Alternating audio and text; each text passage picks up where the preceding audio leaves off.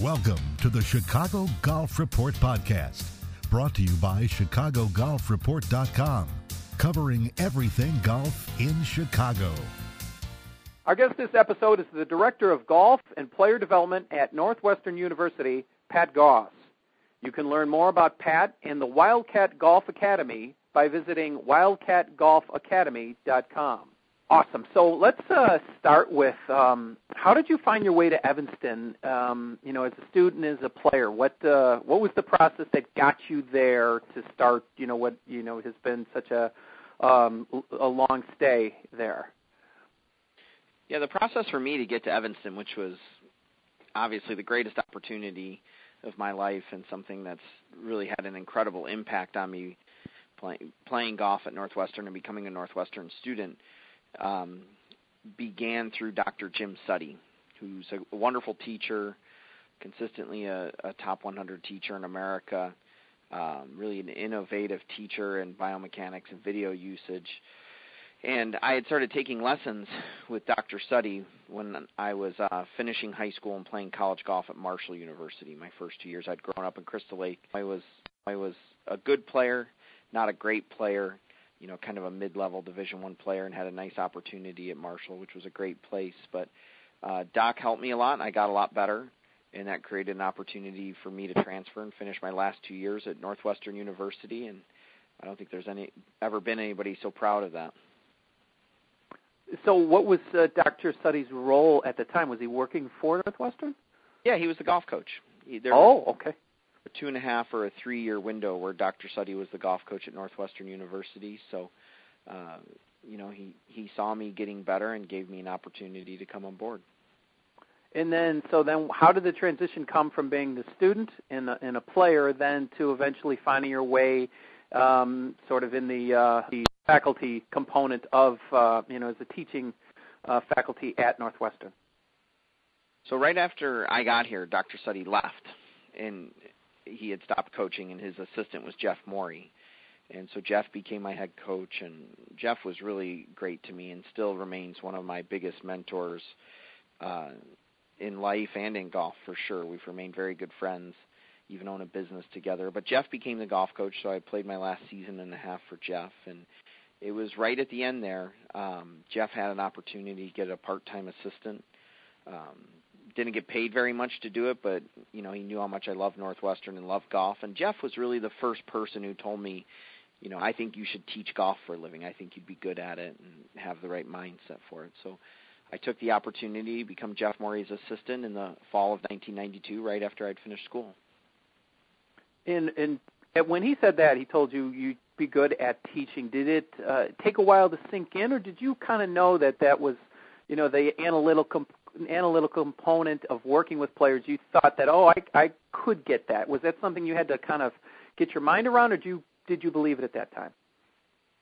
No, I believed it. I I've always, you know, I am one of these guys that loves golf beyond belief and always have. The game's had such a great influence on me, and just immediately fell in love with the game from the time I was a young kid. In fact, uh, recently saw some stuff in eighth grade. I wrote a paper about you know how I'd work in golf my whole life and saw another interview in the the local paper in Crystal Lake featuring some seniors and they asked me what I'd be doing 20 years from now and I said I'll probably be bumming around some golf course working in the game and I pretty much nailed it. So I knew I always wanted to be in golf and just a matter of what area I was going to be in and I would say as a player I was always wired more towards teaching and, and coaching, probably to a point where it hindered my ability a little bit. I little bit. I always wanted to understand the game and really study it.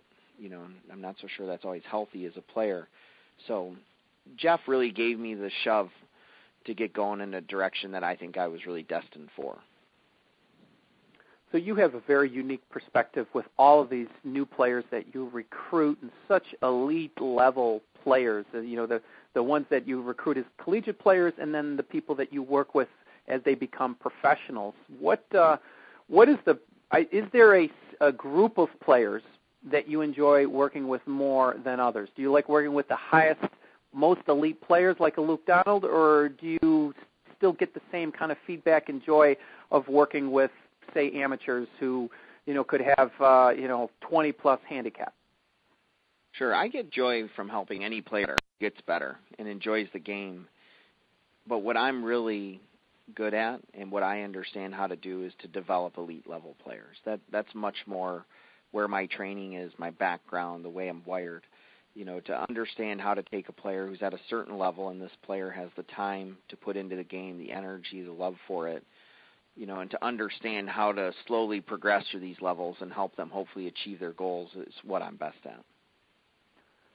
I'm sure this has taken a lifetime to sort of hone that skill, especially working with elite players. But is there sort of a framework um, of uh, that you use to work with elite players to sort of identify things that they could work on, or is it all something that is dictated by your eye when you see a movement or something like say, okay, that could be a problem?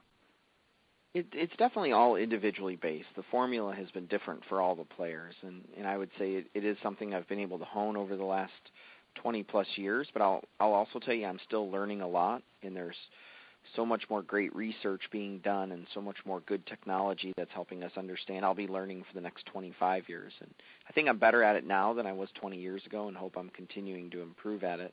Um, but the formula is different. It's going to be a lot based on first I think we have a good understanding of what you have to do to be a professional golfer at the tour level, and I'm very thankful to Luke Donald for giving me the opportunity to coach him after he left college at Northwestern to go on that journey with him because that became my greatest learning opportunity was to be inside the ropes with the best players in the world, the best teachers, uh, the best fitness trainers, everybody, and to get a glimpse, and the best athletes, and to get a glimpse of what they were doing uh, has really influenced my coaching greatly and, and provided a lot of good resources to continue to learn.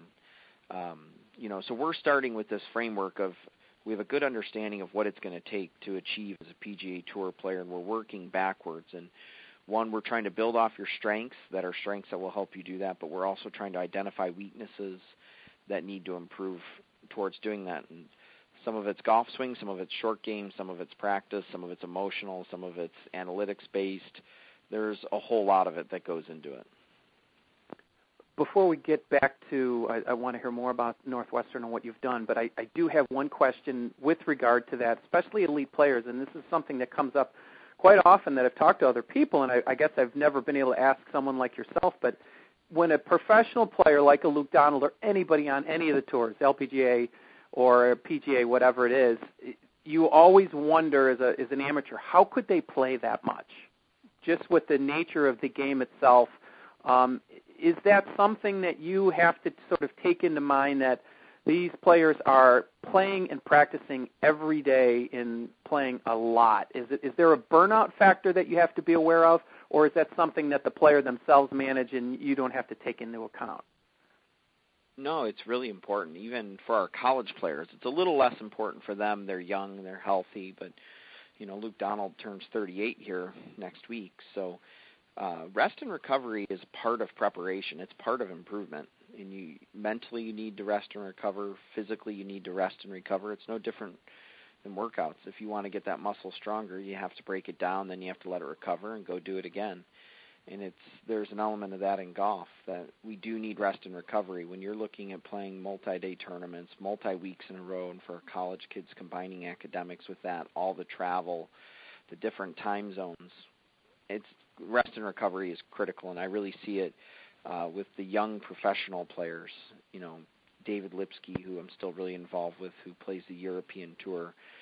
You know, and Sam Chen, who played the Web.com last year. These guys they want to play all the time and they're young enough to be able to do it but even getting them to understand the value of off weeks the value of having some segments that are off weeks where you can rest then train are really important. Okay so can you talk a little bit then about uh, the strengths of being able to have a, a, a school like northwestern university? What are the what are the things that allow you to recruit top players um, that uh, maybe other schools don't have? Well, there, there's surely a lot of great places, and, and I will say there is the right place for everybody to play college golf, and there are so many opportunities, great Division three opportunities, and and great Division one opportunities, and and we fit a certain unique niche that's for the right type of person in that you know, first and foremost, we are trying to attract someone who really wants to be a tour player and believes that Northwestern is the right place to come prepare for that. But on the flip side, they're somebody who's really worked hard at their academics. They've invested heavily in education, and they want to pursue that parallel path. You know, they don't want to make a sacrifice on either end. They don't want to go to a school where they don't receive a, a certain level of education, but they can really pursue golf. And on the flip side, they don't only want to go pursue a high level of education, not be able to pursue uh, PGA Tour aspiration level of golf. So it is a unique person that really says, I want both. And there really aren't too many schools that are actively trying to pursue that. So our recruiting niche becomes small. It's not very geographically based. We have kids from all over the country, even all over the world. Um, but they all fit that bill in that they really made a conscious choice that they wanted to go receive a, a great education at an elite level academic school while playing golf at the highest level.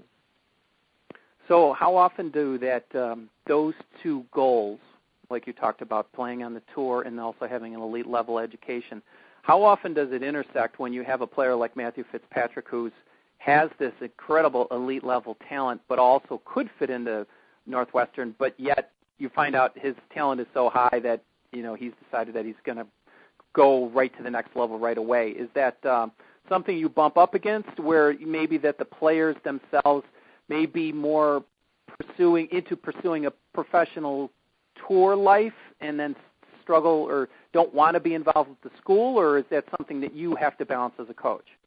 Yeah, we haven't had too many examples of that.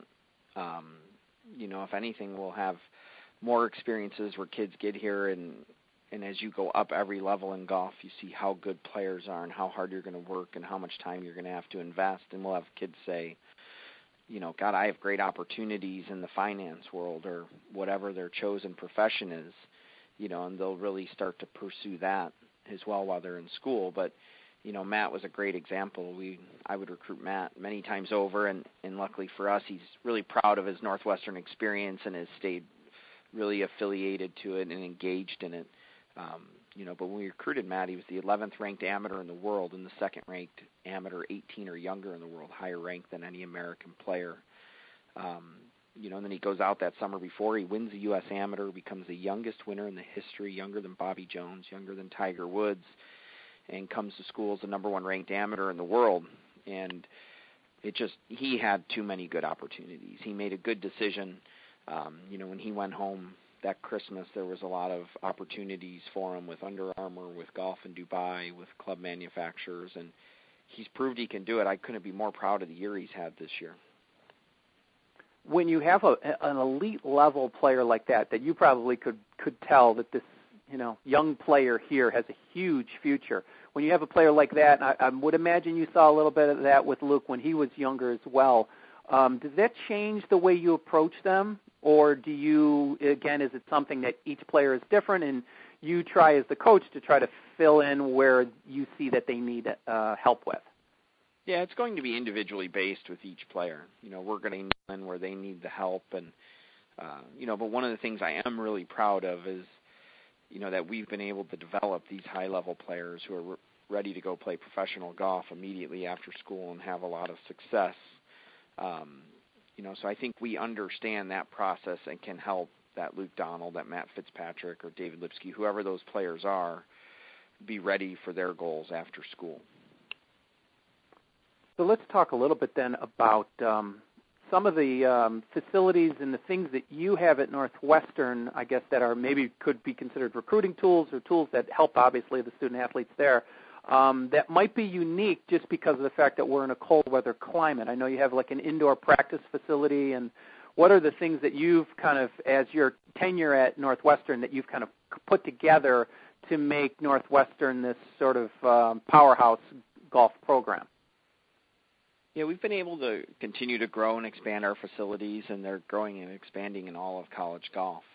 Um, you know, schools are really doing a good job of building facilities to help players and and one thing we've really seen is that you know weather is a non-factor for the right player. You can absolutely improve just as much at a school with snow on the ground in January and February as you can where it's 70 and sunny every day.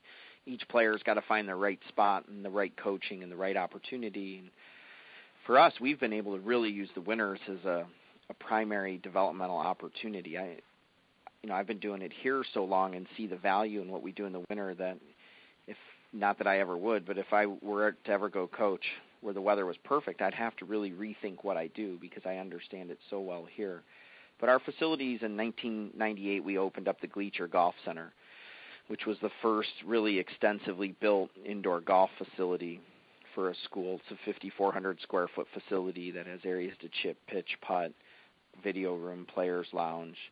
Um, you know, and that provides a great resource for our players that's available for them every day to get in a lot of reps and practice. And it's been a great facility. We've renovated it a few times within the footprint of what it is. In fact, again this winter we put in new putting surface and reshaped the green. We put in a putting alley, redid some other turf areas. So it's it's been a great facility for us and we built it really thinking the players would just use it in the winter, but it's so convenient and helpful they use it year round. So that's been really good and we have our home outdoor practice facility, which is the Luke Donald Outdoor Practice Facility, which is at the Glen Club in Glenview and um, we were able to buy some memberships there and and built out this area at the back of the range where we have a tee, a huge short game area and putting area. So for us, that was really the the final component of what we needed. We're we are so fortunate in Northwestern to live off the generosity of all these incredible private clubs on the North Shore. They've been incredible to us, and I thought that as a player, and it's it's only continued to grow. But I don't believe there's a university that has better access to more great golf courses than we do, and, and the way they treat us is unbelievable. How welcome they are. Um, you know, but we needed a place when we built this facility back in 2006 where we could go hit balls and chip and putt and run practices in any form that we wanted, any time, and then we can augment it with the ability to play and practice at these other great clubs. So I think I, would like to segue into uh, you talked about the way you utilize the cold weather months. Are there any tips that you can give? Maybe if we talk in terms of um, you know overall game preparation, and maybe if you had a short game tip, any game uh, tips you can give Chicago golfers who face this every year and realize, you know, I think a lot of people, you know, you put the clubs away and you don't touch them for another six months. But is there anything you can tell them the ways they could take advantage of the winter, just like you do with your your players. Yeah, absolutely. I don't think there's a better time of the year for a person in Chicago to get better than in the winter. I think it's your greatest opportunity if you want to truly improve and you're willing to invest a little time or energy. As we know, when you're out there in the summer and that weather's good, what you really want to do is go play. And you want to be out there with your buddies at your club and you want to go play and post scores and play your matches and do all that as you should and that's great. But for any level of player they need a segment of time that's developmentally based where you can get in the reps and you can try to make the changes and improvements that you need to do to shoot lower scores down the road. And nobody wants to do that in the summer. It's it's too fun to get out there and play. So winter is your chance and you don't have to worry about scoring. You don't have to worry about hitting it outdoors you can really just push your focus a little bit more internal to what do I need to do to improve? What are the motor and pattern changes I need to make in any area of my game so that I come out next spring a better, different, and improved golfer? Without having to worry about playing, without having to worry about results, you can really get that done in the winter better so than any time. So I think now is a great time to find the teacher that you really believe in to work with and to get on a regular – system and time frame of some lessons, find some time to get to the domes or the outdoor hitting bays and practice, really staying focused, not so much on the ball flight, but on making the right motions and getting in the correct reps. And physically, winter is a great time. You know, we see a lot of benefit of all level players of getting the physical fitness done and to get an evaluation and to schedule some workouts that help your body move better, to play the game more safely, to generate more speed we hire a, a golf specific fitness uh, trainer named Corey Pereira who really helps our team and has done a great job and has become an invaluable asset. And even since our season ended in November, in in a month, it's been amazing to see the progress we've made with these guys really doing some golf specific workouts and training and motor pattern training and just having time to hit balls. We're seeing more improvement now than we will any other time of the year, and that can hold true for any level of player. Do you have a um, maybe a single tip, something simple that uh, Chicago golfers could work on in the winter with their short game, maybe putting or chipping or what do you, what anything that might give them something they could even maybe do around their house to kind of keep the feel going or improve.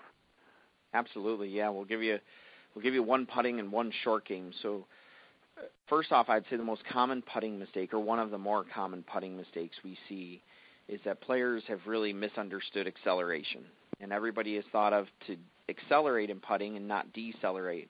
I need to go short back and really long through. But true acceleration can only happen to the ball. Once we have that collision with the ball, by definition, you've decelerated.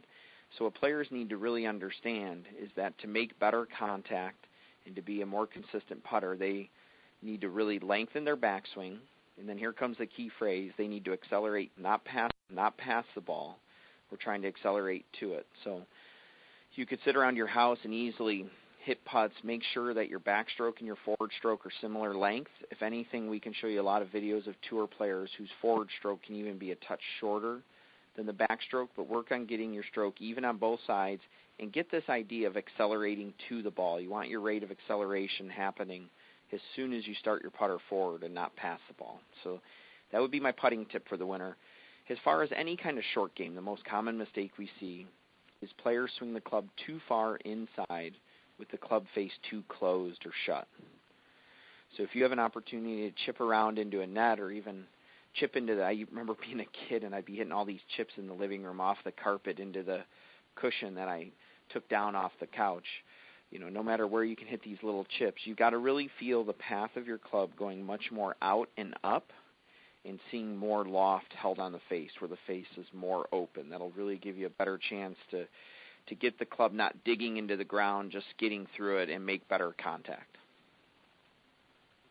Excellent. Those are great tips. Thank you very much for that. Um, I'd like to finish then with a uh, final question. Is uh, and you're probably the perfect person to ask, just because you've already mentioned this, with the uh, all the wonderful houses that we have in the Chicagoland area and the terrific history and that, uh, like you said, Northwestern's been uh, allowed to enjoy. What are some of your favorite golf courses in the Chicagoland area? Maybe if you give a couple private and then uh, maybe even a couple public courses that that you really love. Yeah, sure. For me, and I've been really fortunate. This is one way the game has been amazing to me, and Northwestern was amazing to me. I I grew up playing municipal facilities in Crystal Lake, and uh, had some facilities that were so good to me as a kid. Um, so I didn't really get exposed to all these great private clubs until I came to Northwestern and had the opportunity to play all these places on the North Shore, and that was really my first exposure to these great clubs. Um, and at Northwestern, we're so fortunate. All these clubs are great to us and open up their arms. So some of my favorites, we'll start with the private clubs in Chicago. You know, obviously Chicago Golf Club's a, a really unique, special place. The CB Macdonald design and Seth Raynor's influence over the course, and there's so much history and tradition there. It is it is second to none both as a golf course and an experience and and really unique. I love going there and have been privileged to do it.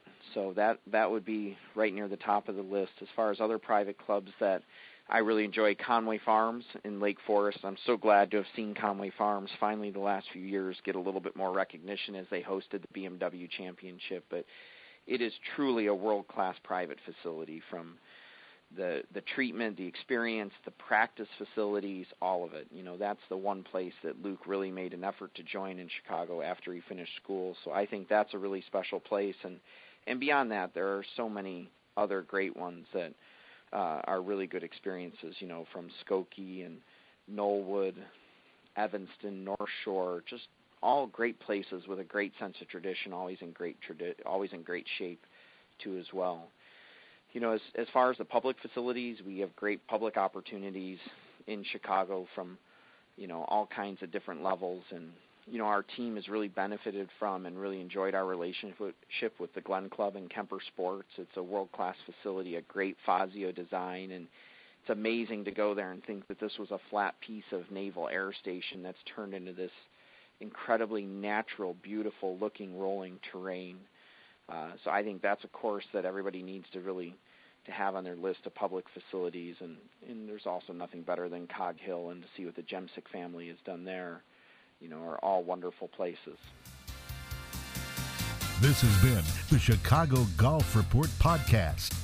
Visit ChicagoGolfReport.com right now for exclusive discount offers, Chicago golf news, and in-depth event listings.